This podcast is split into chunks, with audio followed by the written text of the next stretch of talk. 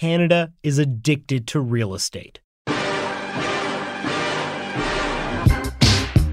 there are more signs today that Toronto's red hot housing market isn't cooling down. $7.4 billion in money laundered here in BC last year, 5 billion in real estate alone. When you're flying high and you're worth more money than you ever thought you'd ever earn in your lifetime, you make mistakes.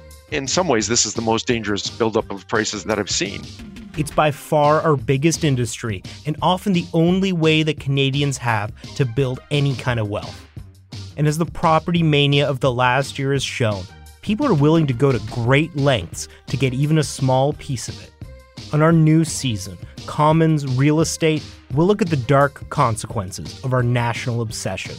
From crime Imagine if you had a child that went to law school and got tangled up in what was alleged to be a massive mortgage fraud scheme and then disappeared from the country, leaving a note on the kitchen table. To corruption. The mayor of one of Canada's largest cities is in police custody this morning after being arrested in overnight raids in Montreal. To segregation. But something like Africville, it is just so abundantly obvious at this point that it was a crime to destroy it, that it was racistly motivated, and that this is a level of violence that our very own city is capable of.